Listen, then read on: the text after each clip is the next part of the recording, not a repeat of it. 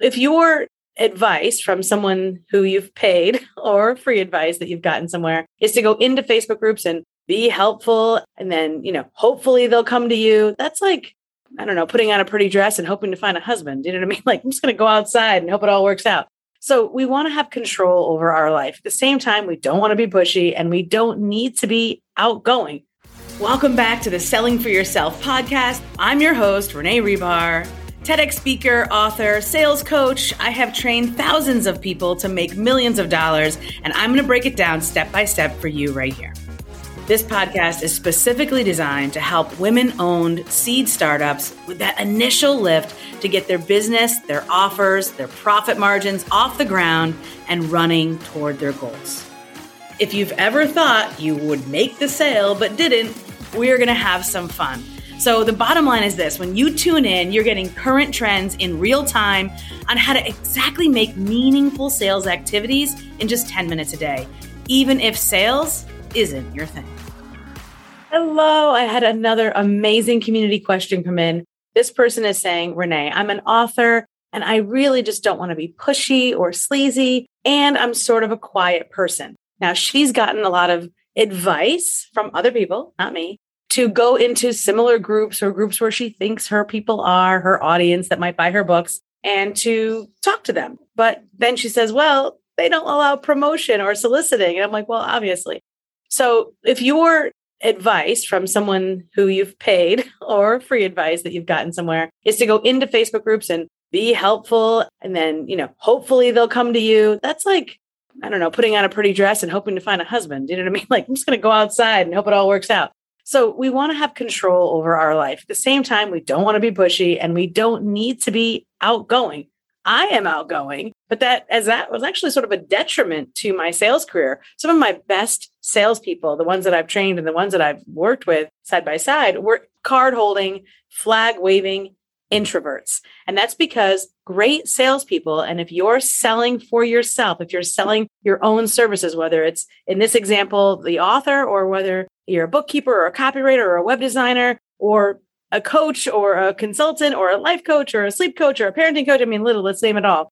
Selling for yourself is very different. And so, if we haven't met, my name is Renee Hribar, and I have been selling professionally since the mid 90s in New York City and beyond. And now I've had the pleasure and the honor of training thousands of people to sell for themselves, often for the first time, and go on to make millions of dollars doing it. So there are simple strategies and processes, and it starts with belief systems to believe that we can be connective, we can speak to the right people and not be pushy and not have to be like a, a, hawker on the side of the, you know, the, the side of the street in New York. Like, hey, hey, hey, buddy, hey, you don't have to do that to be successful at selling for yourself or selling for others. So let me tell you about what I have shared with her and, and hopefully it'll help you today.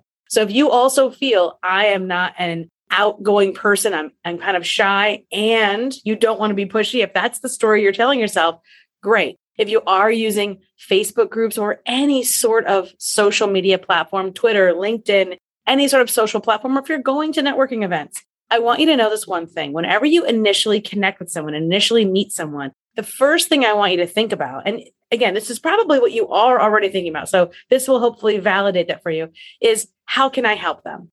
But if you simply ask them, how can I help you? They are not going to have an answer for you because they don't know. They just either know they're in pain or they don't want to be, you know, they don't want to expose their their woes to you. So what better question could we ask?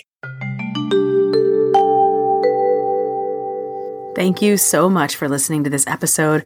If you leave a rating and you take a screenshot and email us, I will give you one of lots of resources that I have that not only surround this episode, but wherever your business is right now.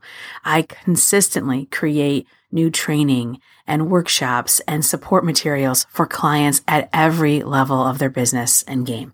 And so I want to be able to help you as well. And I want to thank you for listening to this podcast. maybe we could say, Hey, I noticed this, love it. So a compliment, not, Hey, I noticed your butt looks big. You should probably do some more squats. I'm a health coach. I can help you with that. No, please don't do that. but you could say, Hey, I think you look like a high energy fit person. I am running a really fun high energy workshop for people that want to get more energy or have more fitness in their life and just enjoy it and love it. And uh, do you want to know what that's all about? Do you want the link to that? Or do you want me to invite you to that? Or do you want me to send you some information on that? That could be something where you compliment them and say, well, what can I invite them to?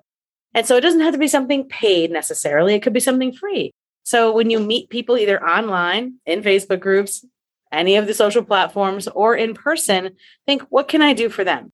So if you are in person, you can simply think about, well, how can I help them? Well, if they're in business and I'm in business, maybe I can help them promote their business. All of us are given this free place that we have on our phone LinkedIn, Twitter, Instagram, and Facebook. What if you met somebody at an event? And this honestly can go for online as well. You notice how cool they are, how great they are. You think you want to get to know them better, but you're not sure how to do it. You're not pushy, you're not outgoing you're shy and you're you don't want to come off wrong what if you said i love everything you're doing about your business. I want to spotlight you to my clients or to my audience or to on my page. So even if you feel like you don't have an audience i want to spotlight you leave it at that. What's the best link to give people who want to get to know more about you?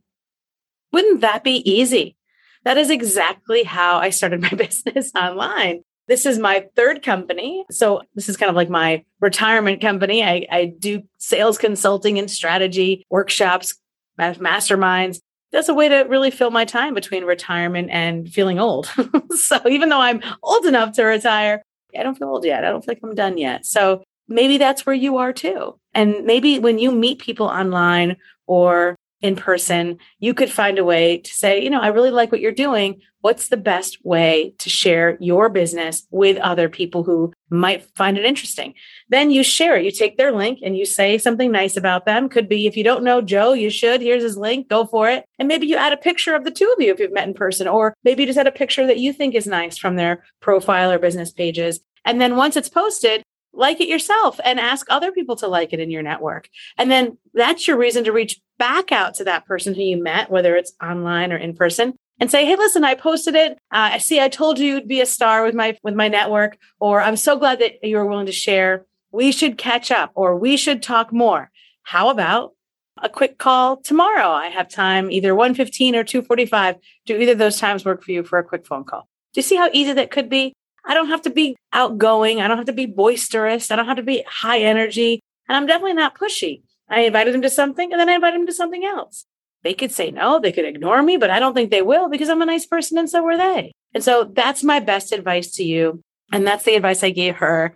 And so I hope that today that gives you some more confidence and that gives you some more of your own power back where you do have control over what happens next when you meet someone, whether it's online or in person. So if you want more of this, make sure to get on my email list. I have an amazing free gift for you once you give me your name and email. And here's the real cool part. Anytime you're on my email list, you can hit reply to any video or any blog or any podcast episode that I ever email you. You just hit reply to that email and I'll answer you.